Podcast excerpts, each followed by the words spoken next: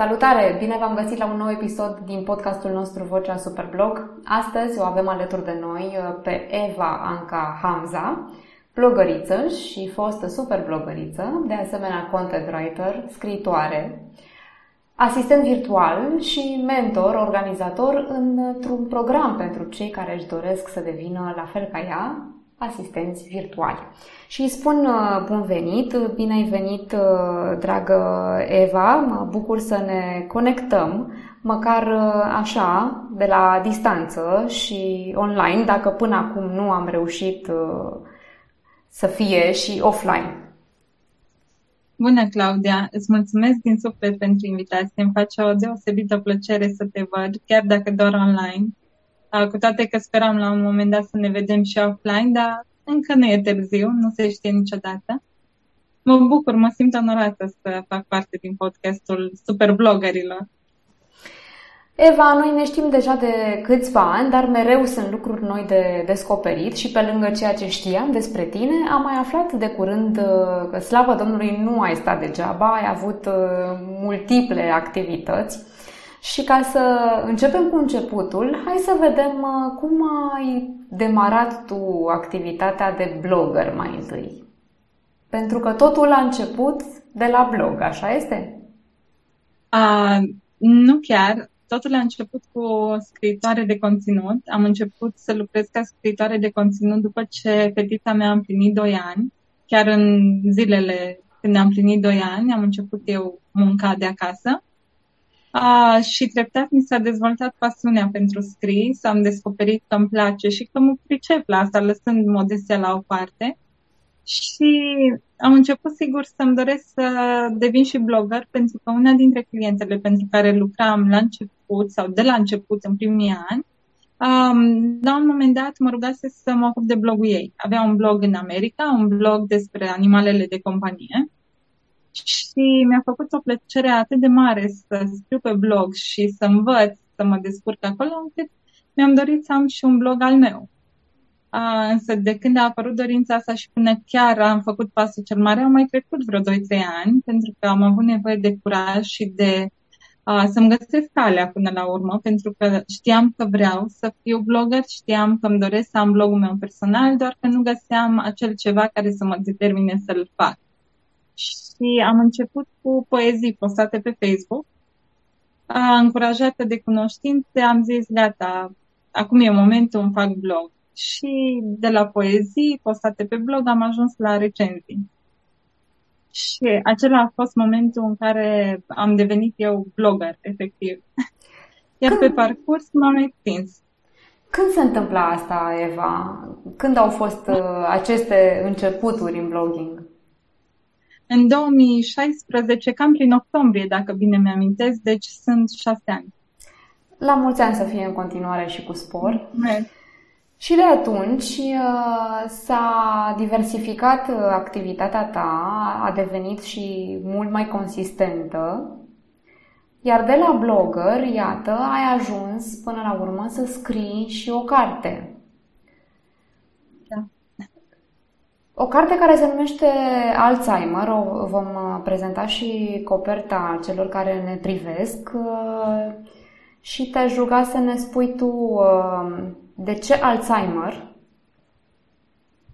Alzheimer pentru că bunica mea din partea tatălui a suferit de această boală și mai mult decât atât, în perioada în care ea a fost sub efectul bolii Alzheimer, noi locuiam cu ea, eu cu soțul și cu fica mea și noi am fost cei care au îngrijit-o. Sigur, ajutați de părinții mei care veneau în fiecare weekend la noi, la țară, unde stăteam cu mica și uneori veneau și în timpul săptămânii, în special tatăl meu.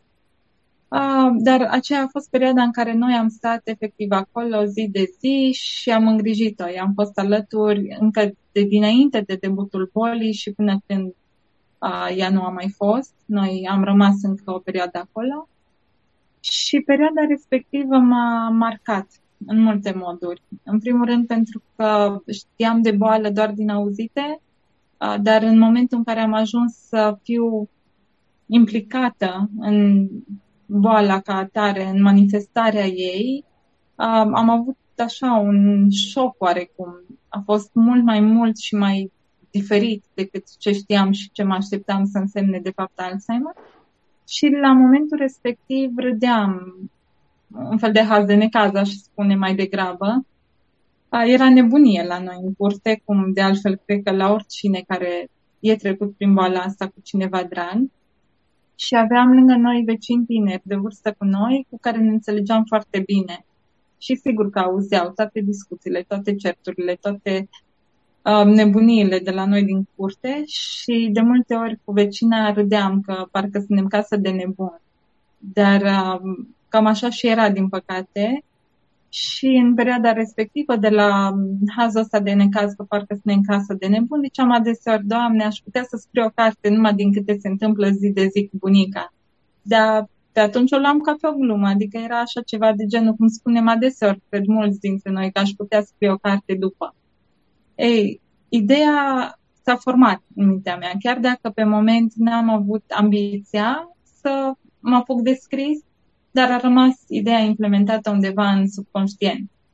Și de-a lungul anilor a rămas bine asta și la un moment dat, în urmă cu vreo 2 ani, cam așa, vorbeam cu un amic de-al meu, blogger și el, și îmi spunea să scrii și tu o carte cândva și eu tot spuneam, a, păi da, eu nu știu despre ce să scriu, nu am nicio idee.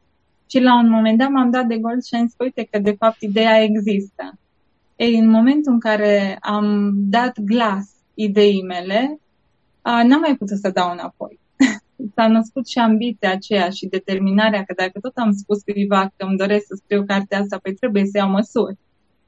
Și lucrurile au venit așa, firesc de acolo, zic eu. A venit cursul Mirelei, care mi s-a părut foarte util despre scrierea unei cărți iar anul trecut, Mirela, lucrând eu cu ea deja, mi-a propus să particip și eu la programul 90 de zile pentru cartea ta, program care se desfășoară în fiecare toamnă. Și am zis, bun, acum e momentul. și chiar a fost momentul în care am reușit să dau curs ideii pe care o aveam de aproape 9 ani. Vorbim despre Mirela Carmen Stancu, cea care uh, a demarat acest uh, program special pentru uh, scriitorii non-fiction și pe care o vom avea invitată într-un episod viitor. Revenind la cartea ta, Eva, la ce ar trebui să se aștepte cititorii sau de ce crezi că ar merita citită cartea în special de către cei care au în, în familie sau printre cei uh, dragi cazuri de Alzheimer. Ce vor găsi în A, rândurile tale? Cartea este concepută în două părți. Deci un singur volum, este o singură carte, dar este împărțită în două. Prima parte este partea personală, unde am povestit efectiv despre experiența mea cu bunica, diverse amintiri, experiențe care au fost mai marcante, să le spun așa. Iar în cea de-a doua parte este parte teoretică, parte documentată, în care explic efectiv despre boală, despre simptome, factori de risc în apariția bolii, metode de prevenție. Deci am abordat Alzheimerul atât din perspectivă personală cât și din perspectivă teoretică. Motivul pentru care am scris cartea și ceea ce am avut eu în gând când am scris a fost tocmai să le arăt celor care trec printr-o experiență similară că nu sunt singuri. Pentru că în momentul în care ai pe cineva drag bolnav de Alzheimer, pacientul suferă. Este de înțeles că trece prin momente extrem de dificile, dar și familia trece la fel. Pentru familie este dificil, cu atât mai mult cu cât la noi în țară nu prea se știe despre boala asta. Adică știm din auzite, dar a, nu ni se spune, nu suntem învățați, nu suntem educați să știm cum să ne manifestăm, cum să gestionăm situațiile respective. Și mi-am dorit ca prin experiențele pe care le-am povestit, cititorul să știe la ce să se aștepte în primul rând, să știe că nu este singurul care se simte copleșit și depășit de situație în momentele în care pacientul bolnav cu Alzheimer deja nu mai știe ce face și să vadă că au trecut și alții prin asta și este perfect normal tot ceea ce gândește și tot ceea ce simte aparținătorul, pentru că eu am scris cartea cu gândul mai mult la aparținător. Îmi imaginez că, din păcate, nici grupurile de suport nu sunt uh, suficiente uh, pentru astfel de situații, așa că, iată, cartea ta, de fapt, întinde o mână de ajutor către familiile care se confruntă cu, cu astfel de situații. Uh, și cred că este binevenită pentru toată comunitatea, chiar și pentru, um, nu e așa, comunitatea medicală care ar, poate ar vrea să recomande pacienților ceva atunci când primesc întrebări și îmi imaginez că sunt destule întrebări, tocmai pentru că nu există foarte multe informații la noi încă. Um, ne-ai spus uh, până acum, Eva, despre experiența ta de copywriter și experiența de scriitoare uh, și despre experiența de blogger puțin. Uh, sunt curioasă în ce măsură sunt asemănătoare, dar și cum se diferențiază. Cum simți tu atunci când scrii pe blog atunci când scrii, iată, o carte, versus atunci când scrii uh, conținut, să zicem, pentru altcineva sau un uh, alt brand? Sunt foarte diferite.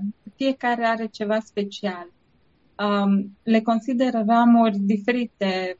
Fiecare este specifică uh, și îmi plac toate. Deci n-aș putea să spun că prefer să scriu conținut pentru client sau prefer să scriu pe blog sau cărți Poate depinde uneori și de moment, de starea de spirit, de inspirația pe care o am, dar categoric îmi plac toate. Ca scriitoare de conținut scrii la comandă. Atât subiectul, domeniul despre care scrii, cât și poate chiar numărul de cuvinte, poate ai un ghid pe care să-l urmezi, trebuie să te adaptezi stilului companiei, al clientului pentru care scrii articolul respectiv, să-i dai vocea clientului, nu vocea ta. Deci acolo este puțin mai tehnic, aș spune. Um, în mare parte, munca de scritoare de conținut se bazează pe documentare, aș spune. Pentru că, în primul și în primul rând, trebuie să cunoști clientul pentru care lucrezi, trebuie să cunoști brandul respectiv, produsele sau serviciile pe care le vinde până la urmă.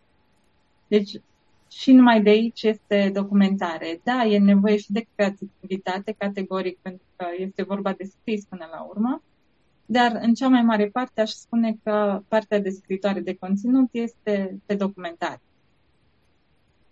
Ca blogger, acolo este creativitatea la ea acasă și acolo poate fi, tu știi cel mai bine, cred, și acolo se pot da anumite indicații și cerințe de către parteneri sau sponsori, dar acolo ai o libertate mai mare, consider eu. Adică poți să-ți alegi tu subiectele, poți să-ți alegi uh, produsele, serviciile pe care vrei să le promovezi în mare parte uh, și blogging îți dă libertatea aceea de a scrie despre orice. Adică dacă te trezești dimineața și ai chef să scrii despre un subiect care ți-a venit în minte așa la prima oră, în timp ce îți bei cafeaua, eventual, atunci te apuci și scrii despre aia exact cum simți și ce simți în momentul respectiv. Este vocea ta, este ceea ce tu gândești și simți. Deci, creativitate în toată regula. Ca scriitor, acolo iar aș asemăna cu partea de blogging pentru că la fel îți așterni sufletul și ceea ce tu gândești și simți și aici depinde. Dacă vrei să scrii ficțiune, clar, se bazează exclusiv sau în cea mai mare parte pe creativitate.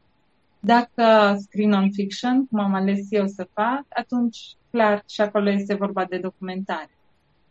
Și pentru mine documentarea este baza în orice fac. Am descoperit de-a lungul anilor că iubesc să mă documentez, mă fascinează efectiv etapa aceasta, indiferent că scriu pentru clienții mei sau scriu pentru cărțile mele, uh, îmi place partea de documentare, mă împlinește. Și dacă punem în balanță aceste roluri și aceste activități, cea de copywriter și cea de blogger și cea de scriitoare, care ți se pare mai dificilă? Aceea de a-ți găsi stilul personal, vocea ta și de a o transpune uh, prin rânduri uh, către cititori, sau aceea de a te documenta și de a respecta și valorile brandului, să zicem așa, sau tonul de comunicare care îți este indicat sau pe care îl deduci din uh, întreaga comunicare de brand? Aș zice că e mai grea partea aceasta de a, de a te adapta la vocea clientului tău. Pentru că în munca de scritoare de conținut lucrezi adeseori cu mai mulți clienți, poate chiar în același timp.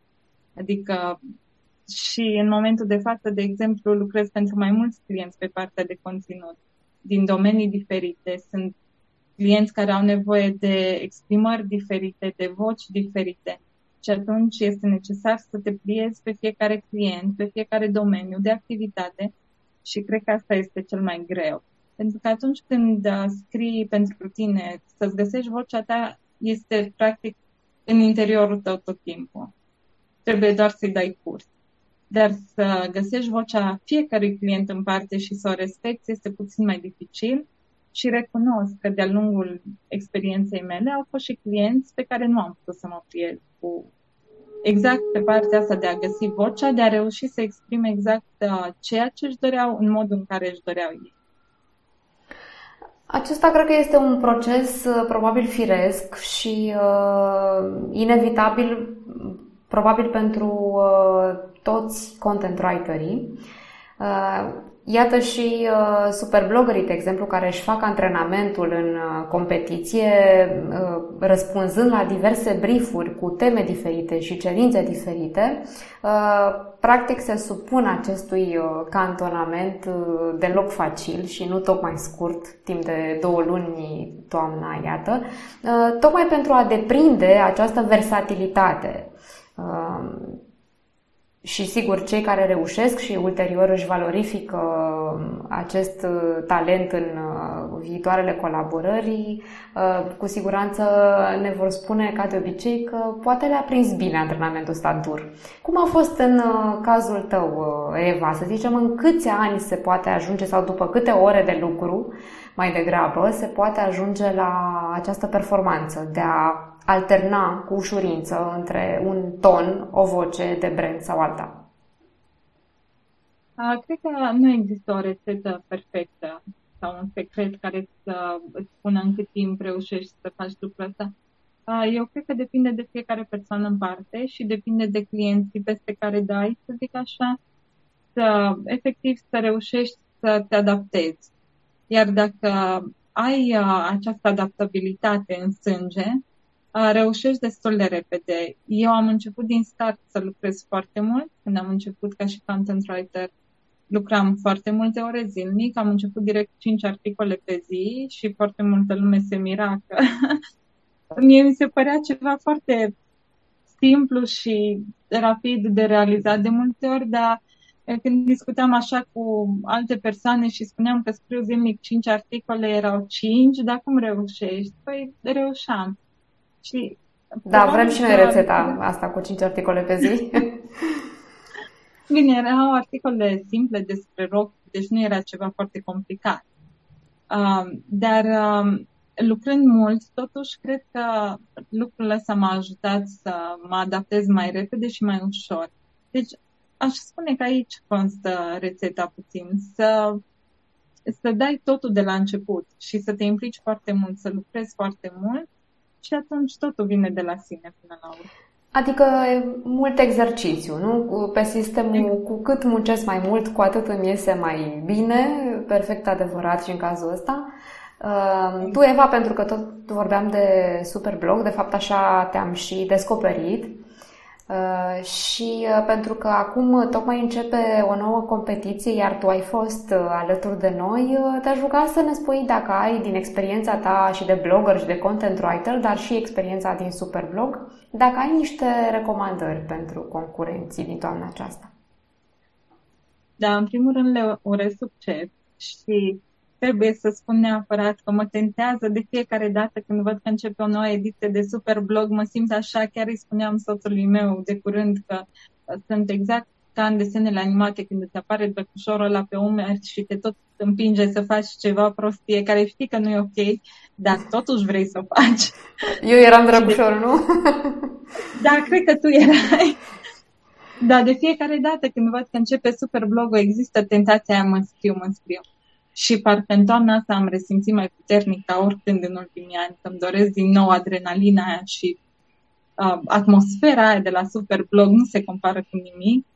Când dar... vine deadline-ul de 23.59, sigur nu se compară cu nimic. Care e diferența între a scrie, să zicem, cu un deadline pentru un client, un articol, versus a scrie în competiție? Uh, da, grea întrebare, pentru că adeseori la clienți am avut când trebuia să livrez în aceeași zi articolul, adică primeam uh, draftul, uh, da, brieful și trebuia până la finalul zilei să-i livrez sau în două ore, în trei ore, când cum am avut și clienți din ăștia. Deci, practic, presiunea timpului exista la mine în munca cu clienții. Dar în momentul în care participam la Superblog, era altceva, pentru că o făceam pe lângă muncă. Și atunci era ceva personal care știam că o fac din plăcere și din simpla dorință de a participa în competiție. Și era, mă se suprapunea peste ceea ce eu aveam de făcut, de fapt, în mod obișnuit.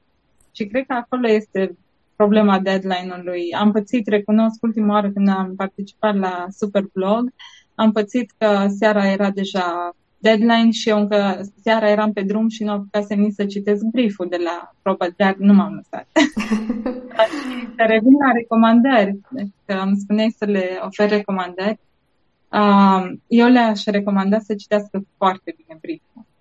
Acolo greșeam eu de multe ori că aveam impresia că dacă l-am citit odată de două ori deja, gata, știu ce se cere. Nu să-l citească și de 10 ori dacă e necesar să se documenteze foarte bine despre brand, despre companiile care, despre sponsor până la urmă și să se asigure că au înțeles foarte bine subiectul și mai ales să nu lase pe ultima zi. Asta ne dorim toți, asta repetăm toți. Așadar, ne există elementele cheie, Eva, și anume avem, uh, avem acest brief care, iată, se regăsește și în colaborările cu branduri în calitate de content writer. Avem uh, și termenul, care poate, așa cum spuneai, să fie câteodată chiar mult mai presant decât cele șapte zile, poate chiar în aceeași zi, dacă e vreo urgență. Ehm, avem și adrenalina în cazul nostru, pentru că ce își poate dori mai mult un content writer după o zi de muncă decât mai multă muncă, eventual să mai scrie un articol pentru Superblog înainte de termen, înainte să bată gongul de miezul nopții, așa ca în poveștile cu genușăreasa. Uh, câteva elemente, spuneam, care sunt comune în Superblog și în activitatea de content writer, pentru că mulți ne-au întrebat, dar cine tot chinuiți cu briefurile astea și cu ce vor sponsori acolo, cu cerințele alea și cu toate. De ce e musai brieful ăsta? Ce rol are el în viață? E, uite că are un rol și anume acela de a vă obișnui tocmai cu această versatilitate Uh, și cu disciplina scrisului. Exercițiu care se va valorifica, se va vedea până la urmă în uh, colaborările pe care le aveți, cu ce companii alegeți voi să lucrați. Așa, și după ce am trecut prin uh, activitatea ta de blogger, content writer și scriitoare și fostă super blogăriță, am ajuns la miezul activității tale de astăzi, înțeleg, și anume cea de asistent virtual. Și te rog să ne spui tu ce înseamnă asistent virtual, ce faci de fapt, în ce constă munca aceasta?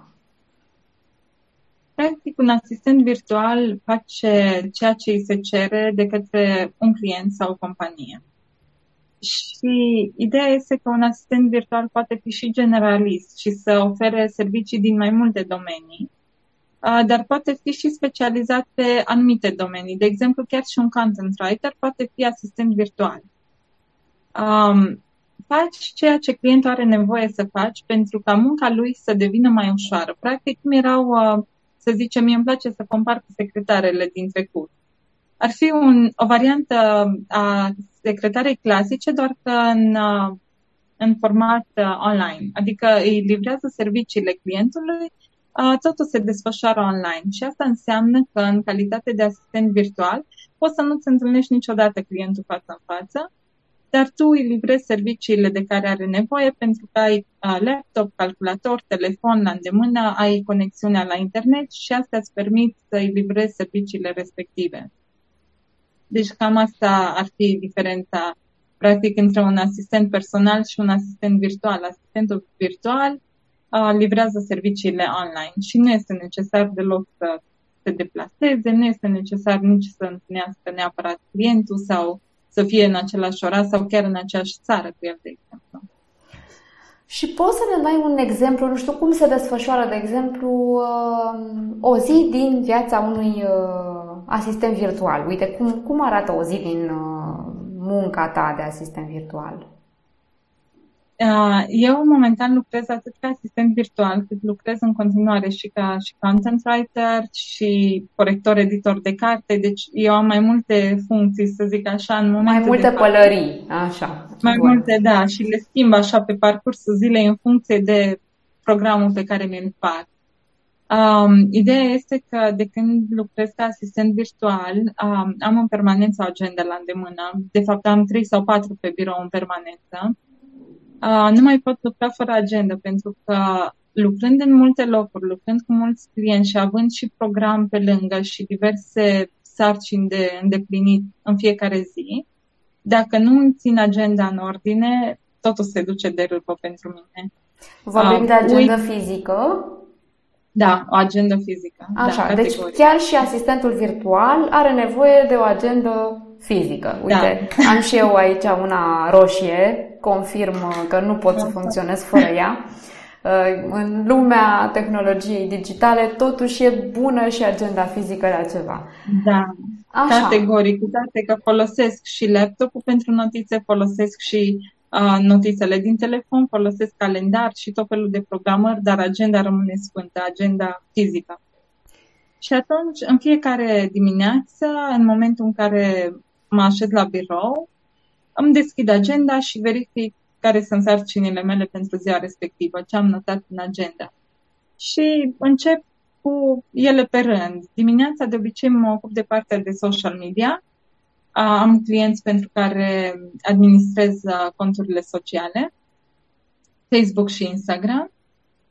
Dimineața mă ocup strict de partea aceasta și atunci știu că până pe la 9-10 dimineața eu sunt gata cu social media și după aia începe restul muncii mele. Ședințe, pentru că și un asistent virtual poate avea ședințe online, ședințe pe Zoom sau pe WhatsApp sau depinde de client. În principiu, ședințele sunt planificate dimineața pentru că atunci toată lumea este disponibilă și odihnită și dispusă să discute la ședință. După aia mă apuc de scris, de făcut o felul de programări, de ce am de făcut pentru fiecare client în parte.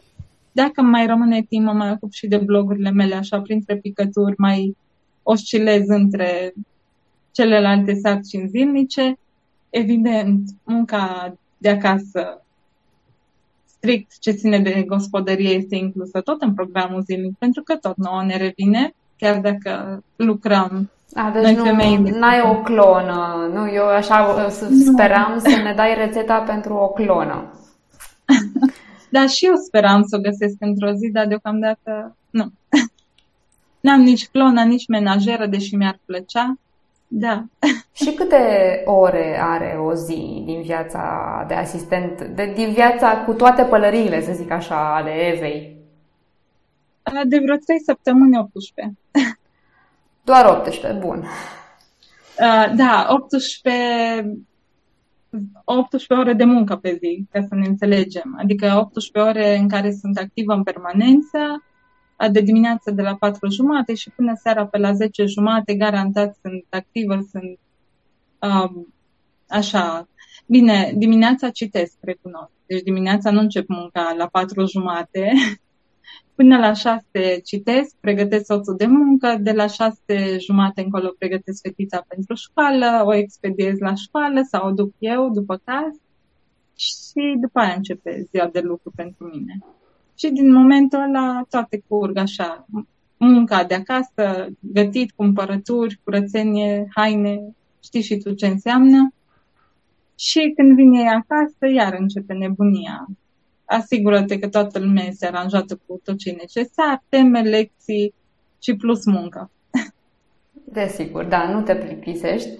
Uh, revenind mm. la partea de asistent uh, virtual, Eva, știu că organizezi și un curs pentru cei care își doresc la rândul lor să devină asistenți virtuale, adică de fapt uh, folosești această experiență proprie pentru a învăța și pe alții. Am înțeles bine?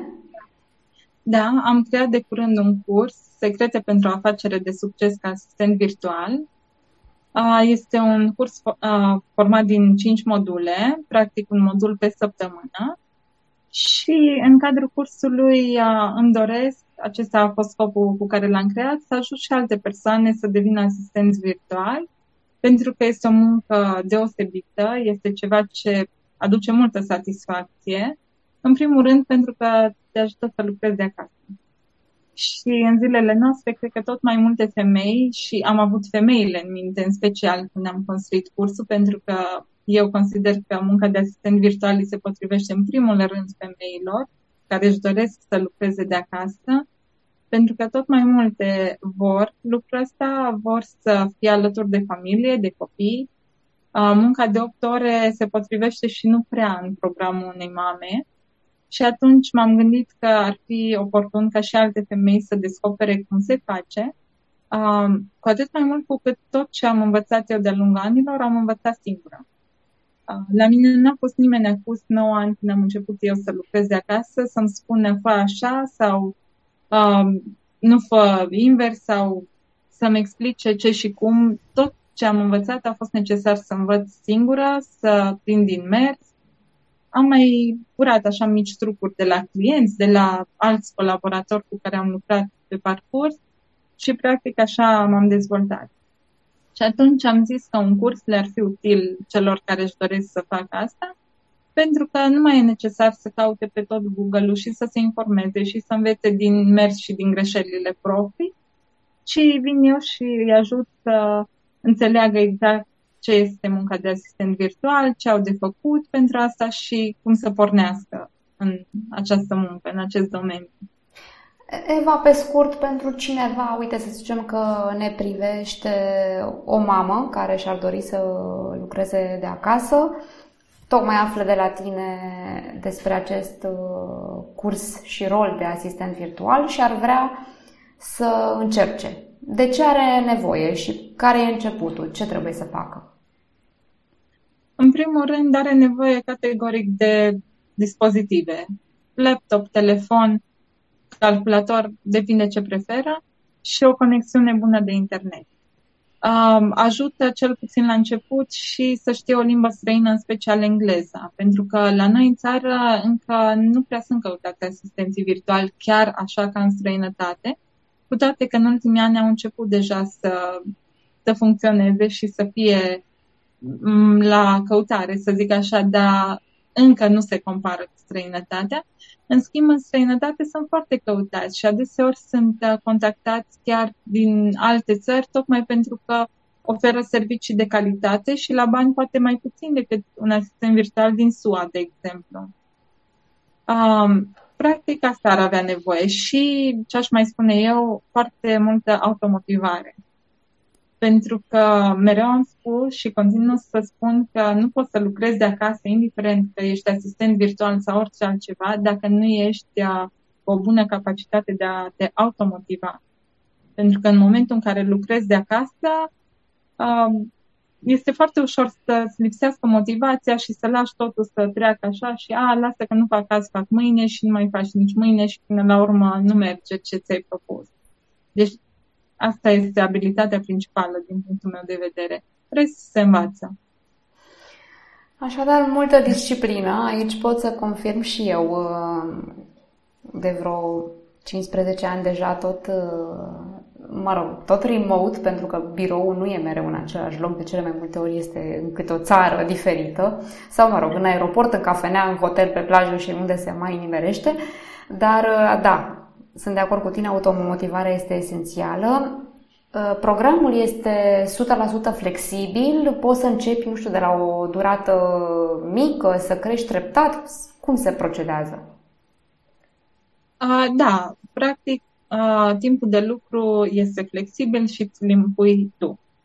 Uh, eu aș spune că îți impui timpul de lucru în funcție de ceea ce vrei să obții. Adică exact cât muncești, atâta câștigi până la urmă când lucrezi de acasă. Muncești mult, câștigi mai mult. Muncești puțin, câștigi pe măsură. Adică, ok, poți să pui tarife mari și chiar să ai clienți. Dar, uh, la fel, poți să pui tarife mari, să lucrezi mult și câștigi chiar mai mult decât dacă lucrezi două ore pe zi, de exemplu. Uh, în general, ca și asistent virtual, munca este total flexibilă, pentru că atâta timp cât tu îi livrezi clientului ceea ce își dorește, ceea ce așteaptă de la tine, nu-l interesează că te apuci de lucru la 8 dimineața sau la 12 sau seara la 8. Dacă tu i-ai livrat în termenul limită stabilit, este strict problema ta când te ocupi de serviciile respective. Acum, sigur, dacă ai ședințe, cum am spus mai devreme că mai avem și ședințe din când în când, atunci, clar, trebuie să respecti un program, dar uh, tot ce ține de un orar stabilit, îl stabilești împreună cu clientul. Deci aici este flexibilitatea aia că îți permite să discuți cu clientul și să cazi de acord cu el, să-ți convină și ți ora și clientul. Și pentru că ne tot referim la clienți, Eva, sigur asta se întreabă toată lumea. Cum găsim clienții? Uh, Sau cum da. ne găsesc ei pe noi? Uh, cum ne găsesc? Deci la început eu uh, am început să lucrez pe platforme de freelancing și părerea mea e că la început cel mai ușor este să începi de acolo pentru că nu te cunoaște nimeni sau cel puțin așa presupunem că nu te cunoaște nimeni să te poată recomanda. Uh, pe parcurs, lucrând cu clienți, ajungi să primești recomandări, uh, ajungi să fii cunoscută pentru ceea ce faci, să fii apreciată și atunci deja intervine recomandarea din gură în gură clasică. De exemplu, lucrez cu tine, îți place cum am lucrat, mă recomand și unei prietene sau unei colege de ale tale și atunci se merge foarte mult pe recomandare după un timp, dar uh, durează. Trebuie să câștigi încrederea înainte să beneficiezi de, această, de acest avantaj. Uh, ce se întâmplă, Eva, la cursul tău de asistent virtual? Adică cum se desfășoară? Faci periodic uh, grupe sau sunt strict uh, individual? Cum decurge cursul? A, da, deocamdată am lansat cursul care va începe, deci este grupa în formare. Cursul va începe la data de 26 octombrie data aleasă deloc întâmplător de altfel.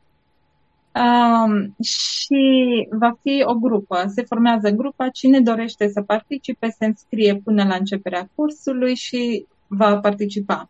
În fiecare săptămână uh, va primi acces la câte un modul din curs, iar la finalul fiecărui modul este o temă. Adică am dat câte o mică temă ca să vedem cum merge și ce a înțeles și cum funcționează, tema la care îmi răspunde cursantul pe e-mail.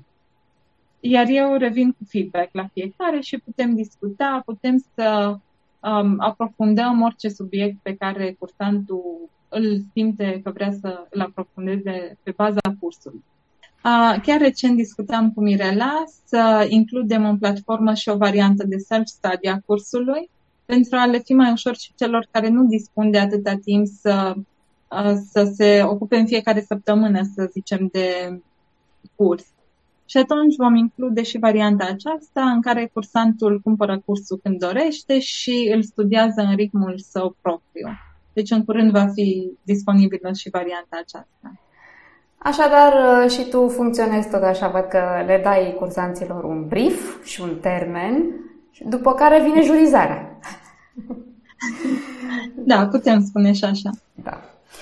Păi uh, sună foarte interesant, uh, Eva, și cred că este nevoie pe piața noastră și de astfel de informații, de astfel de servicii. Uh, sperăm să fie cât mai mulți dintre cei care aleg această formă de libertate, să zicem, o, o mai mare flexibilitate în program, un alt fel de serviciu, să zicem, cel în care te automotivezi singur, așa cum spuneai. Uh, eu tot sper că nu toată lumea tinde spre un program de 18 ore pe zi, că mai avem nevoie și de o tihnă pe lângă cele multe, multe părări, pălării de mame, soții, blogărițe, scritoare uh, și asistente virtuale. Îți mulțumesc uh, pentru toate informațiile și te urmărim în continuare să aflăm ce pui la cale în cursul de asistent virtual. Uh, și bineînțeles îți dau cu ție cuvântul de încheiere pentru cei care ne urmăresc. Îți mulțumesc și eu pentru invitație. Mi-a făcut plăcere să vorbesc cu tine. Uh, în încheiere vreau să spun că mai am uh, momentan în scriere două cărți.